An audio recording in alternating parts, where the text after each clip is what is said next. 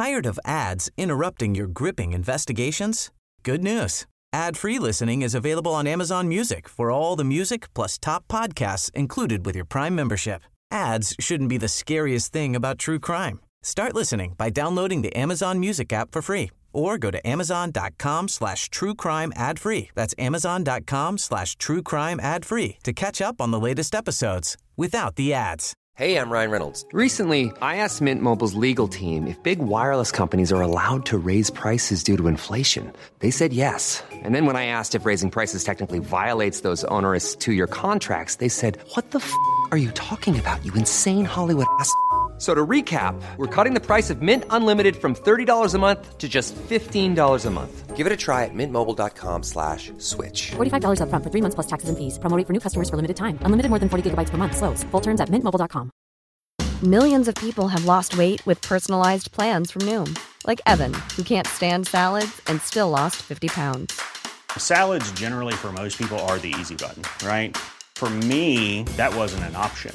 I never really was a salad guy. That's just not who I am. But Noom worked for me. Get your personalized plan today at Noom.com. Real Noom user compensated to provide their story. In four weeks, the typical Noom user can expect to lose one to two pounds per week. Individual results may vary.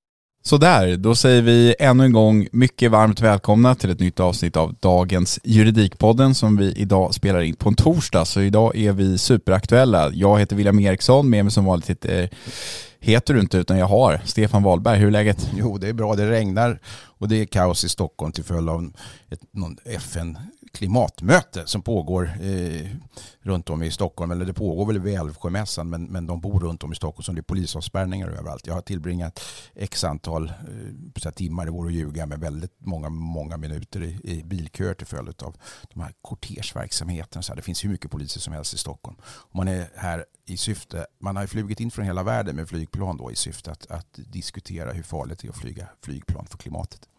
Det är rätt, eh, lite både häftigt och intressant att jag tror att Stockholm måste vara en av nästan världens polistätaste städer just nu om man tittar per capita. Det är, jag tror jag såg över 60 uniformerade poliser när jag gick till jobbet i morse. Då var klockan ändå bara strax efter sju. De stod i varenda gatuhörn, det var polisbilar överallt. De hade små konferenser om hur dagen eh, skulle se ut och sådär. Och eh, jag får nog ändå säga att eh, kanske inte att det skulle behöva vara så här hela mycket, men det är ganska trevligt och det känns ju ganska bra när man ser poliser överallt. Eller vad tycker du? Alltså jag tycker ändå, det känns inte så polistätt i Stockholm annars och säkert inte i andra delar av eh, Sverige som är mer glesbefolkat heller så är det väl ännu större skillnad. Men man mår ju ganska bra när man ser poliser. Ja, det är en sån här uppfattning som, som, som ju styrks av även kriminologisk forskning och så att polissynlighet är väldigt viktigt både ur brottsförebyggande perspektiv och inte minst ur ett trygghetsskapande perspektiv. Man ser poliser och poliser blir ett naturligt inslag av stadsbilden och inte bara eh, en polisbil som åker förbi då och då med blåljus utan också gärna fotpatrullerande poliser som på den gamla hedliga tiden.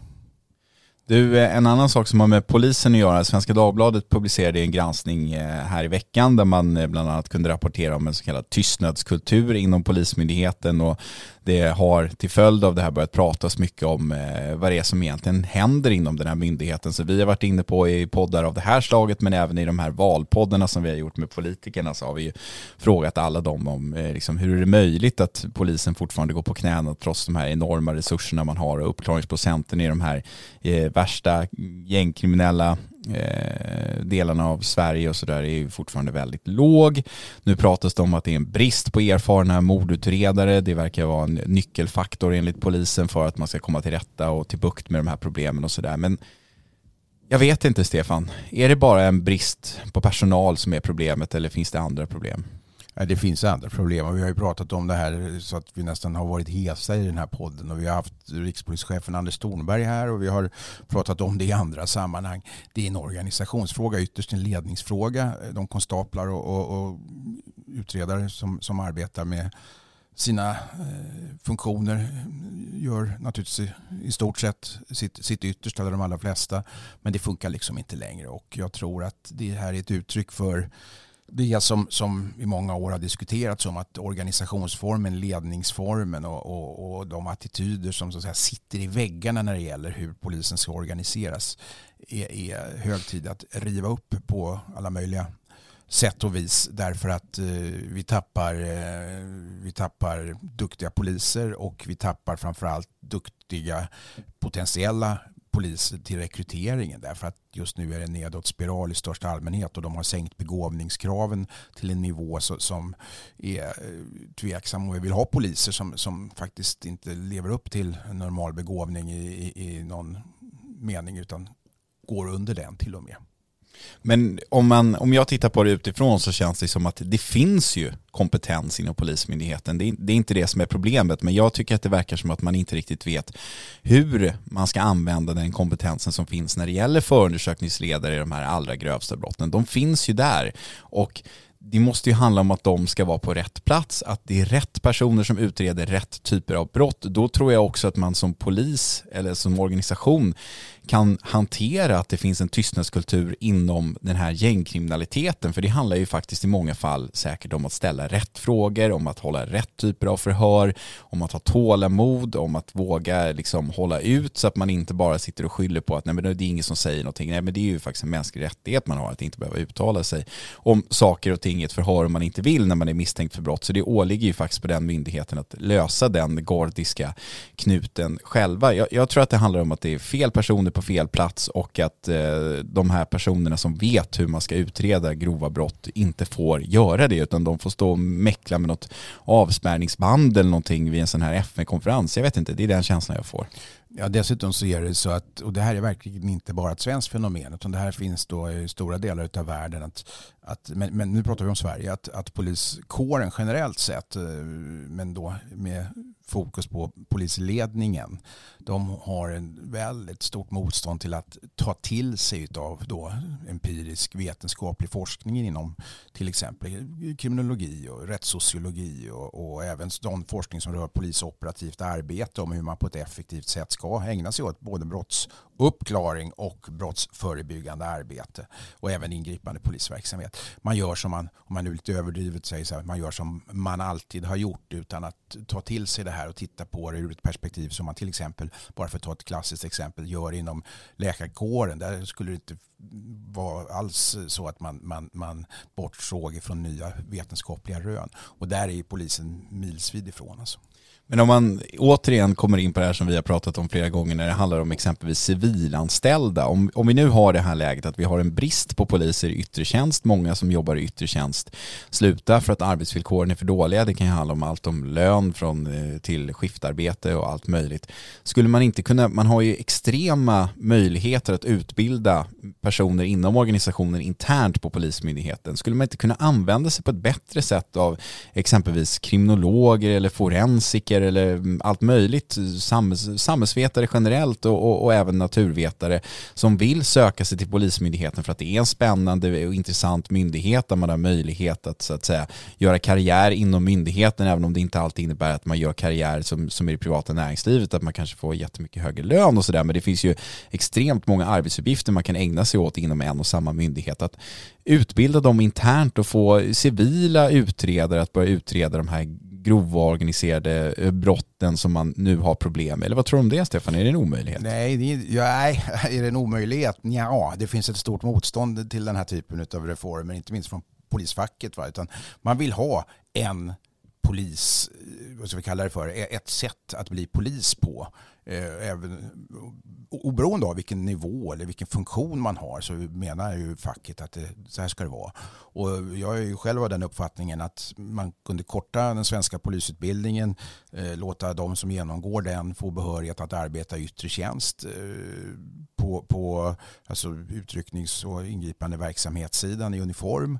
Eh, därutöver så inför man en, en kvalificerad kriminalpolisutbildning som innefattar naturligtvis både allmän poliskunskap men också det som rör just rättssociologi, kriminologi, straffrätt. Man förstår på ett annat sätt hur, hur rekvisiten är uppbyggda i brottsbalken för att kunna anses täckta av en domstol. Men även då den delen som rör metoder utifrån ett, ett forskningsperspektiv. Och den utbildningen skulle kunna vara öppna naturligtvis både för då, som man kallar för riktiga poliser, det vill säga de som har, har jobbat i yttre tjänst tidigare utifrån den utbildningen. Men också för andra som har en annan bakgrund som då naturligtvis måste på något sätt få den klassiska poliserfarenheten eh, på ett eller annat sätt genom att under en överskådlig period i vart fall kunna till exempel köra radiobil och så. Men du skulle vidga rekryteringsbasen till kriminalpolisverksamheten genom att öppna den sidoporten in och de skulle behöva av både formella och, och, även interna skäl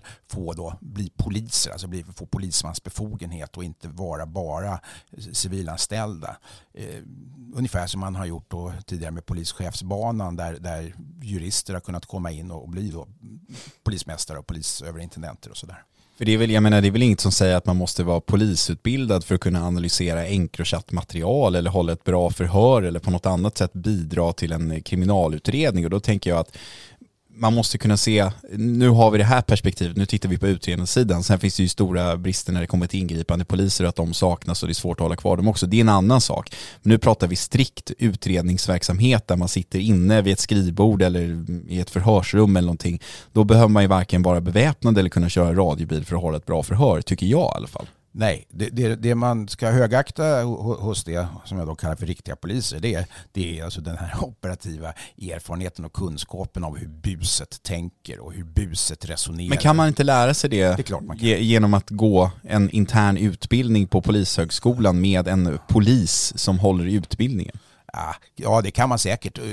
Men, under alla omständigheter så, är det kanske inte den avgörande kunskapen för att bli en bra kriminalpolis. Den ska vara naturligtvis meriterande, men den ska inte vara den enda kunskapen som är meriterande. Därför att kommer du in med en fin erfarenhet och utbildning ifrån en, en, en eh, akademisk sida där du har då mer än någonting som skulle kunna leda till att du blir en väldigt bra kriminalpolis så ska det kunna viktas då lika tungt tycker jag.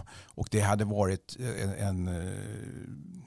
ynnest för polisen tror jag att kunna få den så att säga, sidovägen in till framförallt kriminalpolisen. Men detta är inte sagt att det på något sätt är andra gradens poliser som är yttre tjänst. Tvärtom, de är hjältar. Va? Jag, jag är den allra första att framhålla det. Men det är en, till stora delar ett annat typ av yrke att vara första ledens eh, poliser i, och göra polistaktiska överväganden vid upplopp och kravaller och vid vanliga ingripanden och socialt medla i, i konflikter som man kommer till eh, där det har hettat till i, i stundens hetta och så vidare. Det, det, är en, det är en en typ av yrke. Sen har du kriminalpolisarbetet som naturligtvis är nära förknippat med, med detta och eh, som idag är en naturlig fortsättning på polisarbete i yttre tjänst. Men än en gång, det finns andra sätt att kunna tillgodogöra sig den typen av kunskap som kan då eh, Eh, åtminstone eh, komplettera eh, det, det, utbud som finns ifrån då riktiga poliser, om jag då än en gång kallar det, dem för det, för att hålla de här två grupperna isär så här långt. Man kan till exempel titta på vissa polisorganisationer i världen, kanske en av världens mest kända polisorganisationer, nämligen FBI. Där har du ett krav på att du ska ha en akademisk, minst en fil. kand. Det spelar inte så stor roll i vilket ämne, gärna beteendevetenskap eller juridik naturligtvis, eller annat som ligger nära till hands. Men, men men det på ett eller annat sätt anses ge, det här insåg redan Edgar Hoover när han startade FBI, att det så att säga gav en, en, en, en en större bredd på människor. Det gav en annan typ av människor som kom in. Va? Och det tror jag man skulle kunna korsbefrukta de här två med stor framgång inom svensk polis. Ja, alltså för att använda regeringens uttryck så, så vore det väl korkat att från polisledningens sida inte vända på varenda sten om man nu kan konstatera att det är det här problemet man har. Sen verkar man ju ha andra problem när det gäller tystnadskultur inom myndigheten och det tycker jag också man får skärpa till sig med. Men nog om detta, vi går vidare.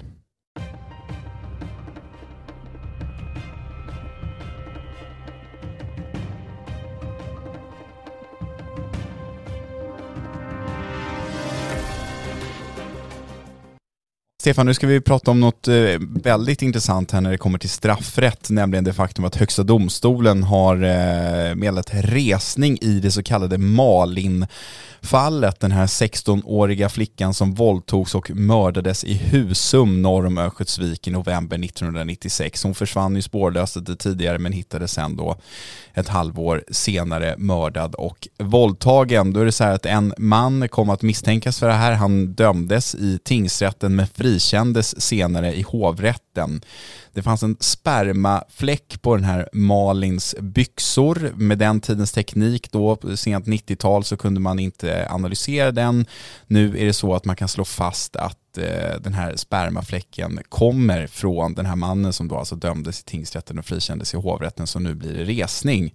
Vad säger du? Jag vet att du har följt det här fallet och, och gjort en del journalistiska projekt kopplade till det. Vad, vad är din gut feeling bara när du fick reda på att HD meddelade resning? Nej, det är inte varje dag som Högsta domstolen beviljar resning i, resning i ett 25 år gammalt mordärende och i synnerhet inte till nackdel för en person som har friats. Dom, dom, Högsta domstolen har i det avseendet eh, en, en, en mängd frågor som inte bara ska besvaras utan som också i det här fallet vågar påstå eh, efter att ha läst resningsbeslutet är besvarade också. Som, det är väldigt hårda krav för att kunna, kunna resa ett 25 år gammalt mål till nackdel för en person som har friats. Va? Och eh, min, min reaktion är väl att egentligen är det så här att eh, om man följer ordalydelsen i, i, i rättegångsbalkens bestämmelser om resning så, så ser det betydligt mycket enklare ut eh, i, i teorin att få resning beviljad än vad det är i praktiken och det vet alla som har sysslat med sånt här.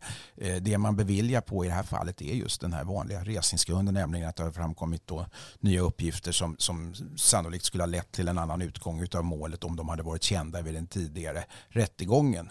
Eh, och, och, och, så långt kan man säkert åberopa ny bevisning i väldigt många mål men riktigt så enkelt ser det inte ut med tanke på HDs praxis som är väldigt, väldigt strikt. Eh, en av de mest klassiska eh, exemplen på det är när man då 1997 inför julledigheten vill jag minnas i november-december 1997 avslog ju Högsta domstolen riksåklagarens ansökan om resning mot Christer Pettersson som då hade friats för mordet på statsminister Olof Palme tidigare och eh, RÅ ansåg sig ha ny bevisning. HD tyckte inte att det räckte och det var väl många som då ansåg att HD visade prov på stark integritet och lagefterföljelse på, på ett sätt som är tänkt att ske i den här restriktiva sammanhangen. Och andra tyckte att det var, var märkligt därför att man trodde nog att HD skulle så att säga, inom citationstecken ställa upp på vad RO kom dragandes med då. Det som är lite intressant med det här målet tycker jag, det är ju att i november 2020 så inkom ju riksåklagaren med en framställning om att Högsta domstolen skulle förordna en kroppsbesiktning av den här mannen så att man skulle få ta ett salivprov för att göra en DNA-analys av den här spermafläcken när man då kunde konstatera att man kunde använda sig av den här nya tekniken. Men HD slog ju fast då att nej men det, det, det fick inte riksåklagaren göra. Men efter det här då så har ju då polisen gjort en fördjupad uppföljning som man säger av vad som har hänt med de spår som tidigare hade säkrats i utredningen. Då kunde man hitta ett blodprov som man hade citat glömt någonstans på NFC eller inom polisen och genom det blodprovet så har man nu kunnat konstatera att det är samma DNA i blodet som på den här spermafläcken. Så det är ju lite intressant också. Då är min fråga till dig som är lite mer expert här på processrätt än vad jag är det faller inom ramen för den fria bevisföringen, eller hur funkar det? Ja det gör det ju och det här resonerar ju HD kring i, i sitt beslut också. Eh, och det här, man kan säga precis, alltså, som, det här är en av de känsligare punkterna i resningsförfarandet rent, rent processuellt. Därför att du måste när det gäller nackdel, till nackdel för en tidigare friad person eh, både ha, uppfylla så kallade ursäktlighetsrekvisitet. Det vill säga du, du måste alltså eh, kunna på ett godtagbart sätt förklara varför det här inte är åberopat vid den förra rättegången. Men du måste också följa den regeln som säger att, att, att, att de nya omständigheterna får inte vara kända längre än ett år innan ansökan om resning lämnas in. Då, då. Och, och i, eh, ibland är det inte så enkelt så att man har hittat ett nytt spår och så går det ett år utan ibland är det så komplicerat så att man kanske inte riktigt vet när den här gränsen eh, uppkom eller till och med att ett spår inte blev aktuellt att bevilja resning eh, på eh, förrän man hade hittat ytterligare ett spår som så att säga, styrkte upp det och den sammantagna bilden gav vid handen att det här kunde vara resningsgrundande. Och beträffande det senaste alternativet där så var det just det som man avslog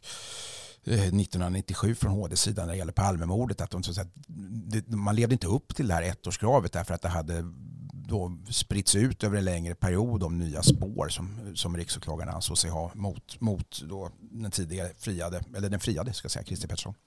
Det som också blir intressant när man läser resningsbeslutet från Högsta domstolen, det diskuterade jag med vår chefredaktör Erik Tagesson i måndags när det här beslutet kom, det är ju att läser man det här resningsbeslutet från sida 1 och de här 7, 8, 9, 10 sidorna eller vad det är nu hela vägen så blir det ju som att det är inte fråga om en ny prövning i hovrätten som ska göras utan frågan är eh, ingen alls utan han ska dömas den här mannen. Så, så tolkar man ju resningsbeslutet när man läser det tycker jag. Det kan jag känna är lite problematiskt för att det är klart att det är ett jättestarkt eh, bevis att hans spermafläck finns på de här byxorna och att man kan koppla det till det här blodprovet. Men det hade ju aldrig ensamt eh, räckt till en fällande dom. Sen är det klart att man kan åberopa samma bevisning i övrigt som man använder sig av i både tingsrätten och hovrätten i det tidigare förfarandet. Men någonstans blir det lite så här, ja, är det så att man nu ska hålla en hovrättsförhandling bara för att man ska hålla sig inom grundlagen och Europakonventionens gränser men det är redan på förhand bestämt att han ska dömas? Eller hur funkar det? Liksom? Nej, så är, alltså egentligen är det inte så. Men det är den känslan man får, tycker man, jag. Man kan säga att det är, statistiskt sett är det en stark fingervisning när HD beviljar resning om att, att det kommer gå på ett visst sätt. Hovrätten ska även i det här sammanhanget göra samma grannlaga granskning av den nya bevisningen tillsammans med den gamla bevisningen och, och hellre fria än fälla. Så att, och det finns sådana fall, men jag förstår vad du menar. och, och det, det enda HD i formell mening egentligen säger här det är just att, att eh, hade den här bevisningen förebringats för en tidigare rättegång så hade det sannolikt lett till en, en, en, fällande dom. Man säger inte att det hade lett till en fällande dom för då hade man ju verkligen gått över vad, vad, vad, vad man skulle ta ställning till som, som högsta domstol. Men indirekt så kan man naturligtvis läsa det så när det handlar om så tydlig teknisk bevisning som vi har möjligheter till idag som inte fanns då när, när Malin mördades på, för 25 år, 20, vad är det, 26, 26 år sedan till och med. Eh, och, och, och, det där blir ju intressant därför att Därför att om, vad händer om hovrätten friar och, och RO överklagar en sån friande dom till HD?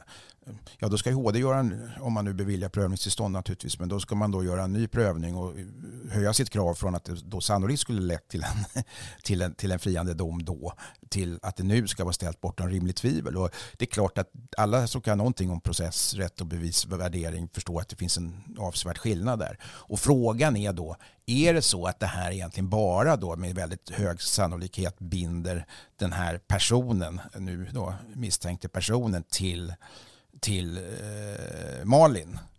Eh, bevisar också att han är gärningsmannen. Och det där är ju en sån där som vi själva eh, som jobbar med de här grejerna vet är, är, är, det är skillnad på det, även om det kan framstå som uppenbart. Men det är skillnad på det och det ska bli spännande att se vad hovrätten kommer fram till. Jag säger varken bu eller bä, jag säger bara i ett avseende att jag tycker att den nya tekniska bevisen och de möjligheter som finns ska kunna öppna möjligheter för resning. Men då ska det också gälla i båda riktningarna, det vill säga man ska inte ha den restriktiva hållning som många gånger har visats från, från överinstanserna när det gäller brottmål till fördel för en redan dömd person. Då måste man titta på det här också.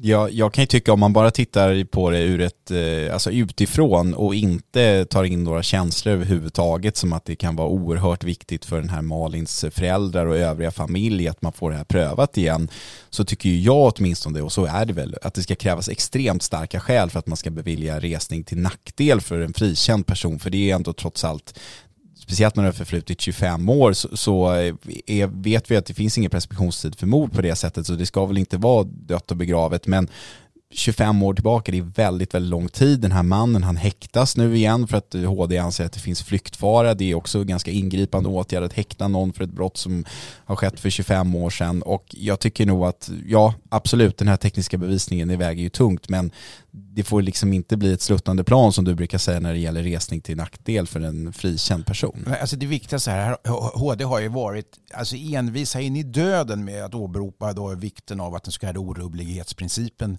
tillämpas vid resningsärenden. Det vill säga att det är status på ett ärende eh, Eh, eh, lagakraftvunnen dom ska man kunna lita på som huvudregel och att det ska finnas extraordinära omständigheter som, som krav för att en, en lagakraftvunnen dom ska kunna rivas upp. Och i någon mening så är det ju så att ju längre tid som har gått desto knepigare blir det ju både praktiskt men även utifrån de resonemang som finns kring preskription och så normalt. Eh, alltså man kan säga att samhällsintresset generellt sett minskar ju med, med tiden och även bevisning kallnar och sådär. Så, så det, är, det här är intressanta frågor och den nya tekniken har ju ställt saker och ting på sin yttersta spets här när det gäller just resnings, resningsmöjligheter. Va? Vi får väl se vad som händer. Det här kommer bli medialt uppmärksammat när det ska prövas i hovrätten. Det sker nog ganska snart och eh, Dagens Juridik kommer naturligtvis att följa utvecklingen.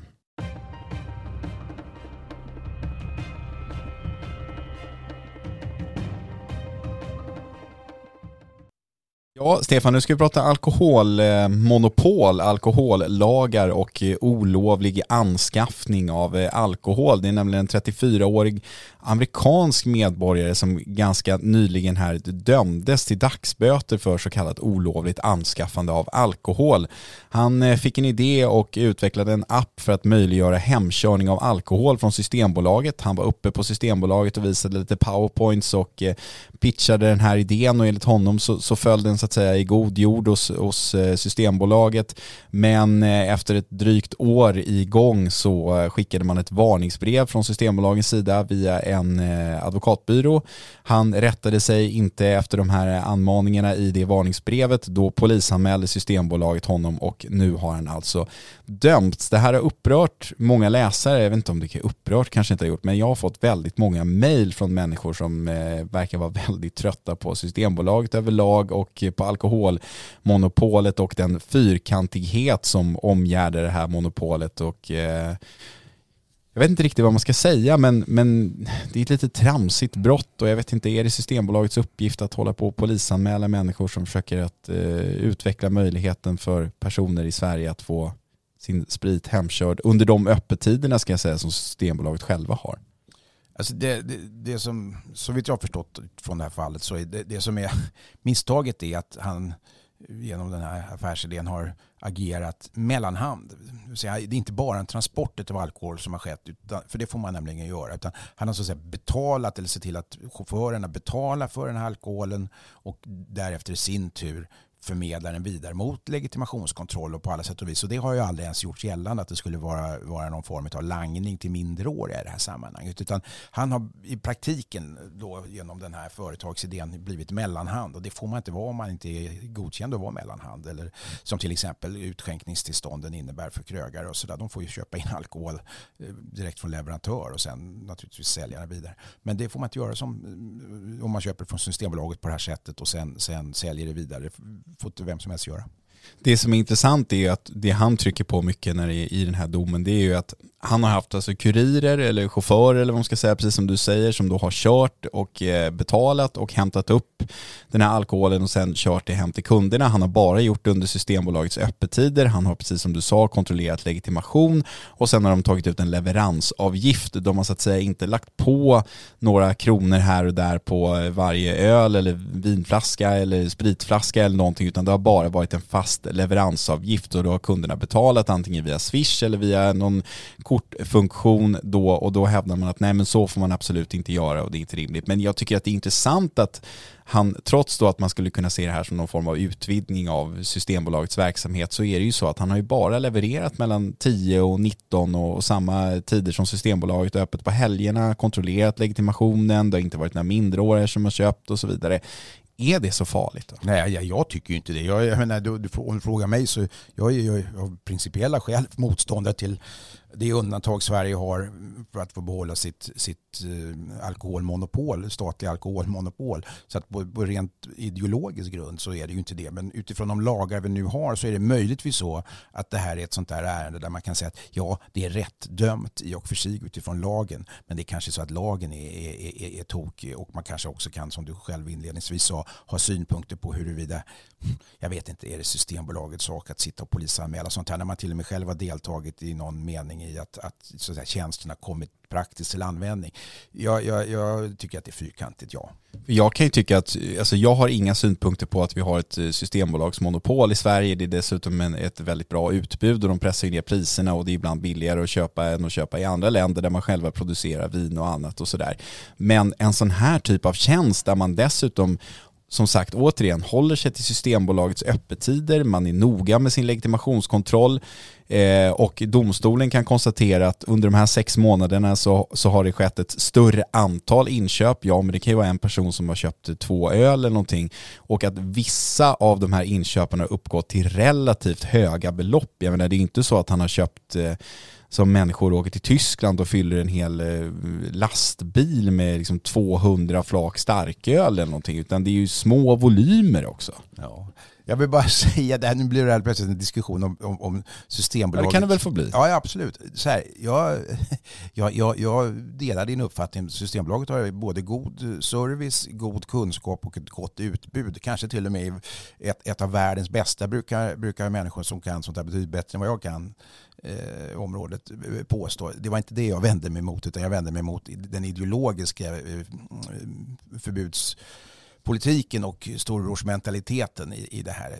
Bara för att göra den saken helt klar. Jag handlar också på Systembolaget även om jag tycker då att, att det känns ibland som man är bakbunden av staten och och har staten som förmyndare i det här sammanhanget. Men det är en helt annan diskussion. Vad, vad var din fråga nu då? Nej men min fråga är också så här, det, det, han, han trycker ju på här i den här domen, han är ju för det första amerikansk medborgare och eh, han hävdar ju att han har varit in, av en annan uppfattning än Systembolaget och den här advokatbyrån om hur den aktuella bestämmelsen ska tolkas. Och tingsrätten var ju då inne på frågan om det kunde vara fråga om eh, straffrättsvillfarelse, att han då inte hade haft eh, insikt om hur den här regleringen såg ut och så vidare, men då konstaterar man att, att, han, var en annan uppfatt, att han var av en annan uppfattning än Systembolaget om hur de här bestämmelserna ska tolkas innebär inte att man har saknat uppsåt. Och det är väl också så här, ja, kan man fråga sig. Alltså rent generellt Generellt så är det så att straffrättsvillfarelse är normalt inte ansvarsfrihetsgrundande. Däremot så är verk, så kallad verklig straffrättsvillfarelse det är normalt däremot ansvarsfrihetsgrundande. ansvars eh, frihetsgrundande därför att, och, och vad är det då? Skillnaden är att du då har frågat, gjort vad som kan ankomma anses ankomma på det för att reda ut rättsläget. Det vill säga normalt brukar man framföra att om du ostridigt har ställt en rak fråga till en myndighet som har att, att svara på den frågan och myndigheten svarar eh, på felaktigt sätt så ska du kunna förlita dig på att det svaret inte var felaktigt utan korrekt och därmed så kan du gå fri från ansvar. Däremot att bara ha en annan uppfattning om hur en rättsregel ska tolkas är normalt inte ansvarsfrihetsgrundande. Va? Nej, och det du säger här är också intressant för som jag tolkar det så har han dessutom under den här utvecklingen varit, som sagt varit i kontakt med Systembolaget och ställt lite frågor till dem och sagt att han har fått vissa svar därifrån. Men då konstaterar domstolen att Systembolaget är ingen myndighet så att det, det, av den anledningen så blir inte det du sa här alldeles aktuellt. Men vi ska avslutningsvis säga också att han överklagade den här domen från tingsrätten till hovrätten men han får inget prövningstillstånd så att det här kommer inte ens prövas i hovrätten och det var väl också så här det här är ingenting som prövas varje dag. Kanske man hade kunnat kosta på sig att pröva i hovrätten. Ja, det, I det avseendet håller jag absolut helt och hållet med dig. Därför att, än en gång, dussinmål där det är klockrent hur lagen ska tillämpas och hur straffmätning ska ske och så. Där, där, där, kanske man inte alltid behöver, behöver meddela PT från hovrättens sida. Men i den här typen av ganska ovanligt mål där det dessutom finns onekligen en, en, en möjlighet till någon form av skönsmässig tolkning och det är trots allt ett brottmål som ska vara då om det kan tolkas på, förlåt mig, om det ska, kan tolkas på olika sätt så, så, så, måste den, och det är rimligt att tolka den på ett annat sätt så, så kan det finnas anledning att pröva i hovrätten tycker jag. Hade det inte funnits anledning att göra det också med anledning av att det hela tiden dyker upp nya sådana här appar appar och, och det finns företag som på ett eller annat sätt försöker att gå runt monopolet genom olika typer av leveranssätt och så vidare. Systembolaget har varit rätt aggressiva på senaste tiden med att just eh, polisanmäla sådana företag som de tycker utmanar monopolet och sådär. Och vi har ju en alkohollagstiftning. Alkohollagen är väldigt gammal. Den är absolut inte skriven under en tid där man förväntade sig att det skulle komma appar och eh, internet och sådana här saker som skulle kunna utmana monopolet, vilket ju enligt mig i alla fall gör det ännu mer konstigt att hovrätten inte vill pröva det här. Ja, och eh, om vi bortser från juridiken för en sekund och tänker på politiken eh, som möjligtvis kan påverka juridiska bedömningar, ibland direkt eller indirekt, så är det så att, än en gång, Sverige har ett undantag inom EU för eh, rätt, vår rätt att behålla det här systembolag, statliga systembolagsmonopolet. Och det undantaget måste säga, vårdas väl på det sätt att, att vi inte kan urholka det. Och det är en av orsakerna till att man inte har velat gå med på så kallad gårdsförsäljning från, från, från gårdar som vill sälja eget vin och så. Att, att man ska som krav enligt det här undantaget hålla det här väldigt strikt därför att vi har den så kallade traditionen och, och, och vi har ansett att det har främjat det socialmedicinska välmåendet Sverige och så vidare. Det kan, det, andra, det kan jag inte diskutera om det stämmer, men så, det är så att säga motiven bakom att man har, har, har beviljats det här undantaget som gång på gång har ifrågasatts vill jag påstå också. Ja, det var det Stefan. Nu är det väl bara att vi sticker upp här till Systembolaget och passar på medan de har öppet, höll på att säga, så kan vi köpa nubben till midsommar redan nu. För vi hinner inte snacka mer idag, för du ska iväg på någon eh, viktig lunch har du sagt. Vad vill du ha för nubbe då? Jag vill ha klar bara. Klar? Alltså, ja, renat. renat, det är väl ingen nubbe, det ska vara kryddat ju. Ja, Okej, okay. ja, men då vill jag ha, skålen, skålen, nej då vill jag ha beska droppar. Ja, beska droppar brukar jag alltid åka på för det är ingen annan som vill ha i de här små lådorna. Piratens beska droppar. Stort tack för att ni har lyssnat ännu en vecka. Vi hörs nästa vecka igen.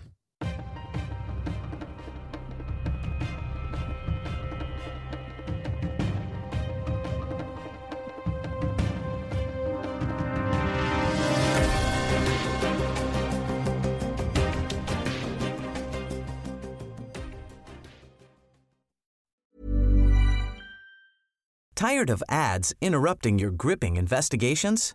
Good news. Ad-free listening is available on Amazon Music for all the music plus top podcasts included with your Prime membership. Ads shouldn't be the scariest thing about true crime. Start listening by downloading the Amazon Music app for free or go to amazon.com slash true crime ad free. That's amazon.com slash true crime ad free to catch up on the latest episodes without the ads. When your skin feels nourished and glows, you radiate confidence. Osea makes giving your skin a glow up easy with their clean, clinically proven Mega Moisture Duo. This seaweed powered duo features two of Osea's best sellers, Undaria Algae Body Oil and Undaria Collagen Body Lotion. Glow from the inside out. Get 10% off your first order with code GLOW at OseaMalibu.com. That's O S E A Malibu.com code GLOW.